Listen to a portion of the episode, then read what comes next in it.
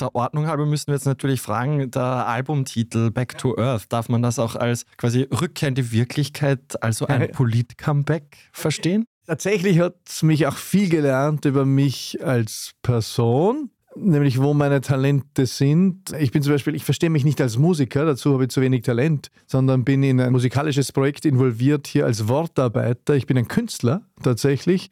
Und ja, ich bin ein Politschädel auch, das kann ich nicht verleugnen. Also ich gebe also auch so Seminare, zweitägige Deep Dives über Berufung und äh, innerer Ort. Ich habe meine eigenen Modelle entwickelt und Bücher dazu geschrieben. Da muss ich streng sein mit mir selbst. Und ja, ich bin ein politischer Kopf und ich bin noch nicht durch. Ja. Also vielleicht doch wieder.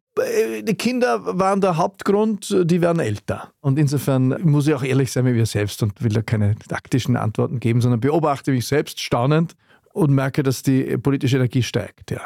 Sapperlot. Ja, wir sind gespannt. Ja, ja.